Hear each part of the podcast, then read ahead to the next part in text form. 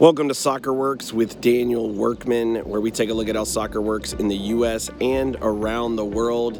This is episode 195, and it is a recap of Friday's sessions here at the U.S. Soccer AGM. I'm actually getting ready to head in to Saturday's sessions and the coronation of the new vice president of U.S. Soccer.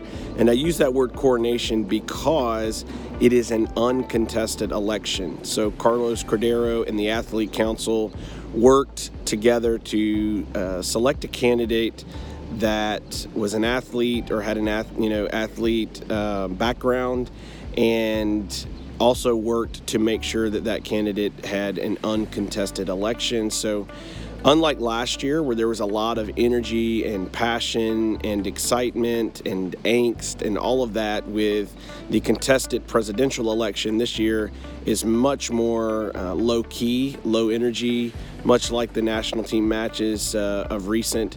And um, one of the things that I saw yesterday is that there's there's a lot of business as usual, a lot of uh, resignation with people that things are the way they are. They're not happy with them, but they know that that's just how things are going. So we'll see how today's sessions go. Stay tuned uh, because starting Monday, we will be rolling out a special edition of SoccerWorks called the SoccerWorks Roundtable at the bar which is an AGM uh, version of the show where we have people come around a table at the bar of the U.S. Soccer Hotel and discuss uh, American soccer, soccer in general.